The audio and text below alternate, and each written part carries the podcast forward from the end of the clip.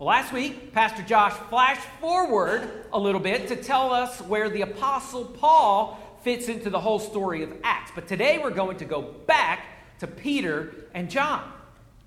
The first three chapters of the book of Acts form a story that Luke is telling us about the Holy Spirit. Chapter 1 was waiting for the Holy Spirit. And chapter 2 was the coming of the Holy Spirit. And then chapter 3 starts the apostles spreading out into Jerusalem and going empowered by the Holy Spirit. So I want to remind you that we're doing a real big zoomed out uh, story overview of the book of Acts. So go and read this for yourself. You're going to find so much more. The moving of the Holy Spirit is rippling out from this group of people into their community and then eventually to the ends of the earth. And we'll see a pattern of miracles and healings that open the door for the apostles to preach the gospel to them. And these miracles and signs were not the point, they pointed people to Jesus. And the church is growing and things are exciting. We're going to see in the next few chapters that opposition comes. At the beginning of chapter 3, Peter and John are headed to pray at the temple, and they're stopped by a man who was disabled. He couldn't walk. And this man every day would be carried to sit outside of the temple and beg for money so that he might be able to eat. And verse 4 says that Peter directed his gaze towards this lame beggar, which is not always what we want to do, right? Sometimes we want to look away from those people in need. But the man asks Peter and John for some money to help him. And Peter says this in verse 6 of chapter 3. And we'll be in chapter 3 all, all morning here. But Peter said, I have no silver and gold, but what I do have, I give to you. In the name of Jesus Christ of Nazareth, rise up and walk. And he took him by the right hand and raised him up, and immediately his feet and ankles were made strong. And leaping up, he stood and began to walk and entered into the temple with them, walking and leaping and praising God. Peter says, Look, I can do better than a few coins that will help you just for a day or two. In the name of Jesus, rise up and walk. And he did. And this man had been lame since his birth. Everybody outside the temple knew him. And everybody that had passed into that temple knew that it was no secret that he couldn't walk. So the man walks into this temple with Peter and John, and they praise God, and the people inside are just astounded. They're floored. They've known this guy for a long time. They probably helped him with a few dollars here and there. In verse 11, it says that the people in the temple are utterly astounded. This sign of God working just happened. And God has their attention. So now's the time to get up and preach the gospel. And Peter goes up and he preaches a 14 verse sermon. Peter tells him, Look, we didn't do this with our own power. God empowered us to help this man walk. And that same God sent Jesus, and he did miracles just like this, but you denied him. You killed the author of life, God in the flesh, but God raised him up from the dead. And Peter says, We saw it. And it's through this power of Jesus that this man has been made whole again. then Peter gets real. He says, Look, you rejected Christ. But the time has come to repent and turn back from your sins so that they may be blotted out. Peter says, Look, in this temple, you study the prophets Moses, Samuel, and Abraham, and all the others. And they told you that the Messiah was coming. And you have seen him, but you rejected him. But God raised him from the dead. Accept him today. And you can have healing from your sin disease, just like this lame man was made able to walk again. Well, Jesus had told the apostles, the disciples, that if they persecute me, they're going to persecute you.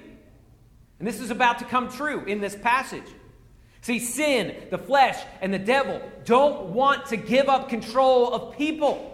And when the Holy Spirit starts working and God starts doing things, sometimes things get hard. We saw something crazy happen at the Oscars this year, right? Chris Rock made a joke about Jada Smith and it hurt her feelings, and Will Smith got up and slapped him. And the whole situation was complicated by the fact that Will Smith was slated to have the biggest night of his career. But there was some wisdom that came out of that interaction from Denzel Washington. He told Will Smith, right after that slap, he said, In your highest mountains, be careful, because that's when the devil comes for you. And I think there's so much truth in that. And the early church felt that right here. Things were going amazing. People's lives were being changed. You would think everybody would be excited about that. The church was growing. The church members were active and bold and in unity, and it was amazing. So everybody's going to be excited, right? But things were about to get hard. There's always some people that sit on the outside and they grumble about it. And we see that. Peter probably thought when he preached this sermon that people would react like they did at Pentecost, right? And everybody would be happy about it. But the religious leaders did not like Jesus' preaching, and they do not like Peter coming into their temple with a healed man telling everybody about Jesus. They had thought they'd fixed their Jesus problem. But in his death and resurrection, this thing was just getting started.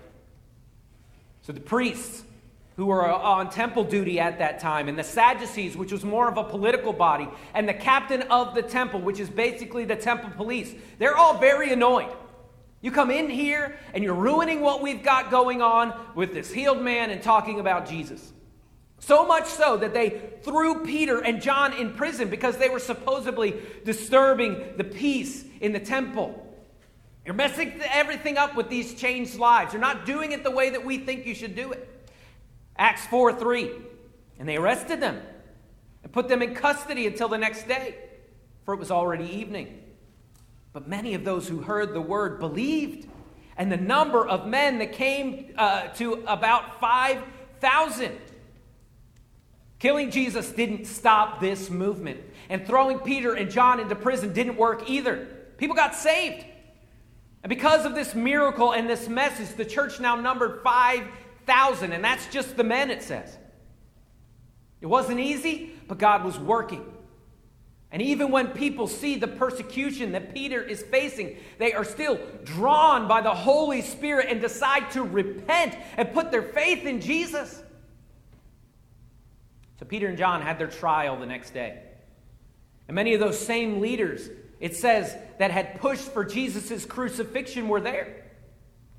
And Peter may have denied Christ before the crucifixion out of fear of these same men, but after the resurrection and the filling of the Holy Spirit, it changed Peter. And he gets to tell these men how this Jesus that they killed is still alive and working. I imagine Peter's chest fills with emotion, and his eyes begin to tear up as he proclaims Jesus to these men that had put him to death. Acts chapter 4, verse 8.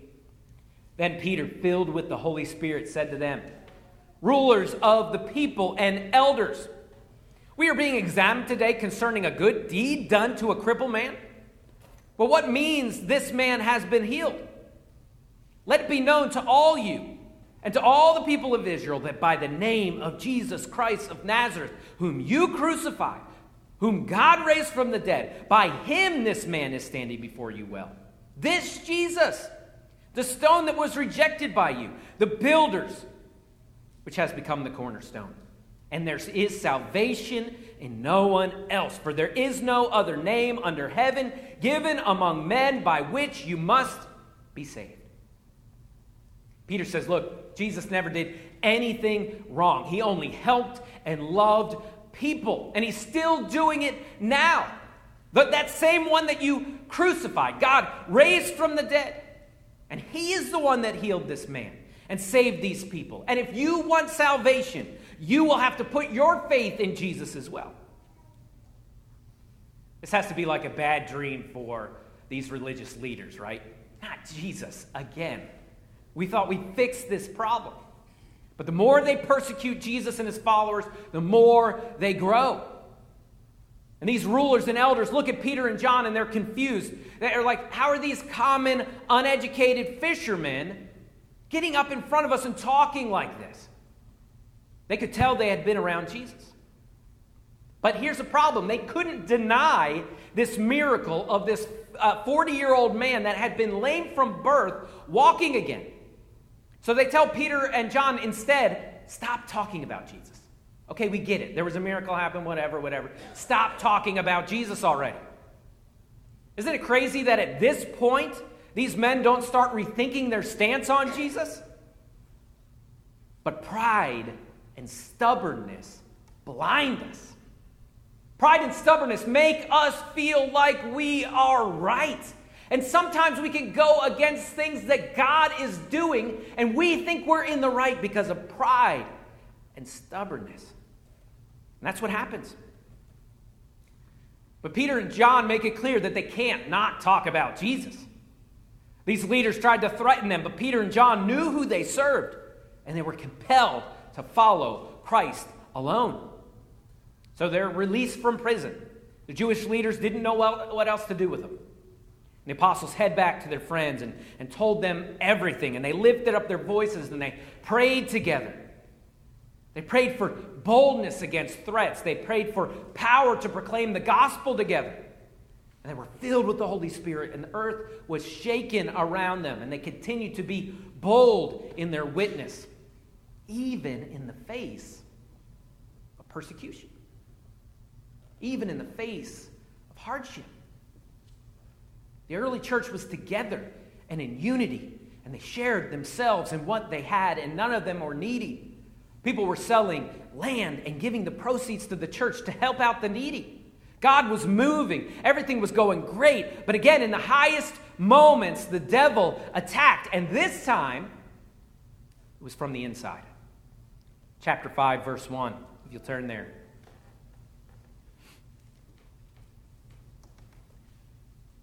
But a man named Ananias, with his wife Sapphira, sold a piece of property. And with his wife's knowledge, he kept back for himself some of the proceeds and brought only a part of it and laid it at the apostles' feet. We see these two church members seeing everybody else in unity, and the Holy Spirit is moving people to do big things, and people are being changed, and the kingdom of God is moving forward. And Ananias and Sapphira wanted in on some of that attention. So they sell a piece of land. And they tell the church that they gave all the proceeds to the cause. But really, they lied. And they had kept back a portion for themselves. Verse 3 But Peter said to Ananias, Why has Satan filled your heart to lie to the Holy Spirit? To keep back for yourself part of the proceeds of the land. While it remained unsold, it didn't it remain your own? And after it was sold, was it not at your disposal? Why is it that you have contrived this deed in your heart? You have not lied to man, but to God. And when Ananias heard these words, he fell down and breathed his last. And great fear came upon all who heard it. So soon after, the same thing happened to Sapphira, his wife, who was in on it as well. Now, when Ananias owned this land, nobody forced him to sell it. He wasn't required to give the church all the money. The sin was that he lied to God and he lied to the church in order to look more spiritual and to lift himself up. This is the first instance of church discipline in the Bible. Many times in the Bible, the first time something is mentioned sets the stage for how God feels about it. God is not okay with people who lift themselves up as spiritual leaders while there's hidden sin in their lives. They lied to God. And this passage is a warning for each of us to search our own hearts for hypocrisy and never to lie to God about our commitments or to seek out spiritual clout, to be puffed up, to be in the front. We don't like stories like this. They don't happen often. But we do need to know that God takes sin seriously and God takes his church seriously. God was doing something amazing in Jerusalem through this church. People are getting healed. The enemy was on the run. People are getting saved. But Ananias and Sapphira wanted to make it about them. Look at us. Look what we're doing. Look what I'm capable of. We want some of the attention here. Why is nobody looking at us? And we can look at this and think, man, why is God so harsh here? Or we can look at it the correct way and say, why is God so merciful with my sin? We're all hypocrites at times. And each of us fake it until we make it spiritually sometimes. And each of us forget that we are just sinners and we deserve hell, and that's it. And everything else is God's grace and mercy. We need to be reminded of these things, or else we will buy into our own hype and look down on others and think we're better than some people. Might even see people do things for God and think, that should be me. Look at me. Our hearts always drift towards ourself and our way. Our heart is deceitful, and that's why we can meet some of the meanest people in church sometimes. People that all they do is talk about what's important to them and what their opinion and agenda is. It's easy for us to look like a Christian and to talk like a Christian and to sing like a Christian and still be full of self and sin on the inside. A story like Ananias and Sapphira is sobering. It ought to call us to check ourselves, to make sure that we're aren't over spiritualizing ourselves and putting on airs in front of the church, but on the inside, we're holding things back and we're full of bitterness and we're full of sin. Things that we know that God wants to change in us. We need to check our motives. And that's what happens here in the first church as well. Each person in this church sees how seriously God takes it when hypocrisy creeps into the church and they look inside themselves and investigate with fear and trembling. It says that in verse 11 and great fear came upon the whole church and upon all who heard of these things. Church discipline is a, thing that no one ever wants to think about. But it's important for a church to help someone that is in habitual, unrepentant sin. We have probably all been a part of a church where someone was doing something that was wrong and everybody knew about it and nobody wanted to deal with it. And maybe people even left the church because it was undealt with. That's not God's plan. It's important for a church to deal with its sin. It hinders the gospel. It hinders the moving of the Holy Spirit when we let these things go because we're too scared to deal with it. And we aren't being loving to that person that's in it in that sin either. Love has the hard conversations. Now, if the church was supposed to have no sinners at all, all of us would be in trouble. So, this is specifically about unrepentant sin that someone refuses to get right about and repent. Repentance is the goal of church discipline. In Matthew 18, verse 15, Jesus tells us how to deal with sin in the church. The first thing that needs to happen is a private conversation. There's no need to make a situation bigger than it needs to be. And if repentance happens, praise the Lord. It's over. Most situations never make it past that part. Here at CBC, we have a church discipline procedure that follows the steps of this passage. And if the person is still unrepentant about their sin, Next, you go with two or, or three other trusted spiritual leaders to go with you. And if there's repentance, then it's over. Praise God. We get to get past it. But if not, lastly, you bring it to the church body. That's very uncommon for it to get to this level. But even here, repentance is the point of this whole process. But if they still refuse to repent, the last step is them choosing their sin over being part of a, the church family. But even then, you're hoping for repentance. And these are sobering thoughts that people don't like to deal with. I don't like to talk about. Things that cause fear to come over a church, things that cause us to search our own hearts for any unrepentant sin. But this church goes on here after dealing with this sin, and the church continues to explode in growth. And when you see this and know what the Bible tells us to do, it makes you wonder how many churches are being held back by their unwillingness to obey Scripture over hard things, like dealing with their own sin in a loving and a biblical way. Love has the hard conversations. Here in Acts, the Holy Spirit is on the move. And every time the church makes gains, the devil's right there to try and knock it off course.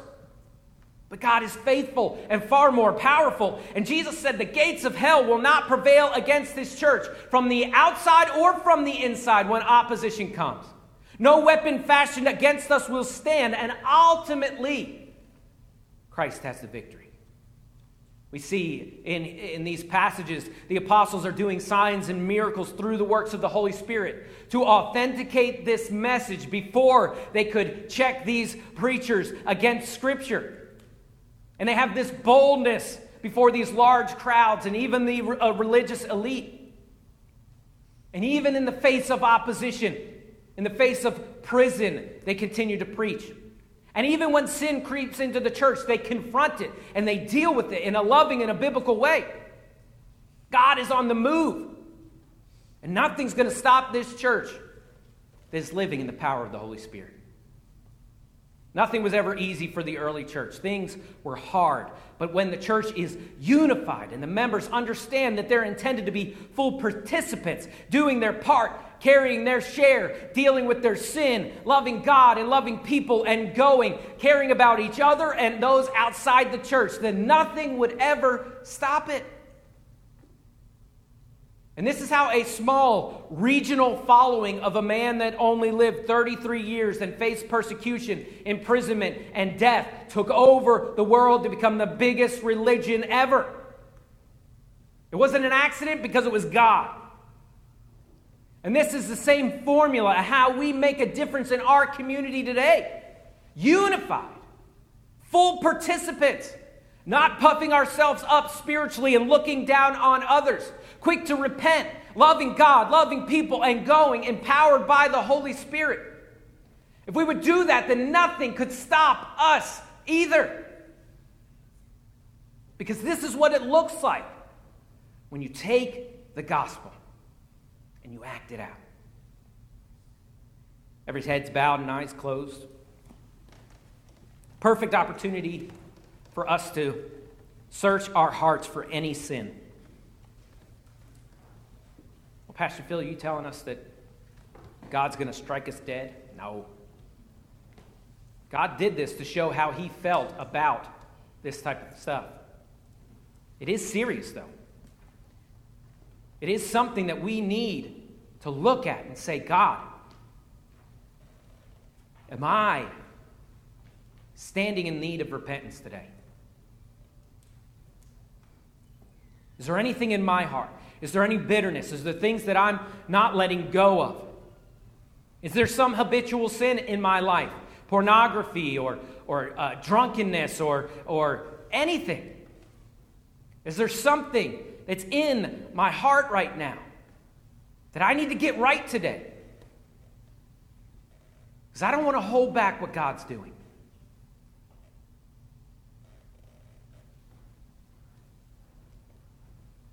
Take a moment and search our hearts right now. God, is there any sin? Is there someone I need to go and get right with? Is there something I need to confess to somebody?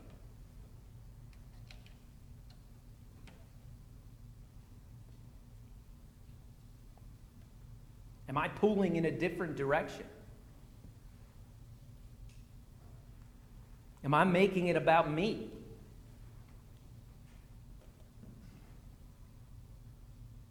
God, humble us today. God, root out any pride and stubbornness. God, search my heart right now for sin.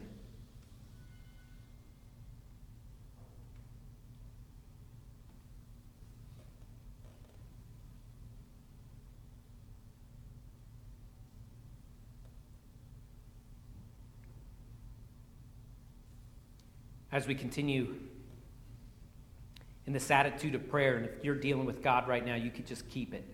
Keep it going. We don't want to get past this. maybe you're here today, you're not sure that you're a Christian. You're not sure you're a follower of Jesus yet. And you're okay with church and, and you're okay with the idea of God and, and Jesus is a good teacher and all that kind of stuff. We just read today no man can get to God except through Jesus. That's a big statement, right? Can't leave Jesus out of this equation. This is the Trinity God the Father, Jesus the Son, and God the Holy Spirit. Three in one, and it makes no sense on our level.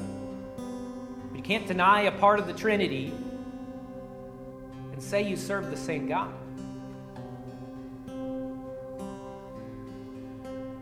See, God sent Jesus Christ, his Son,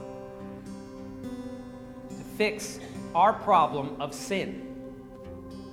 Sin isn't a new problem, it's plagued humanity since the very beginning.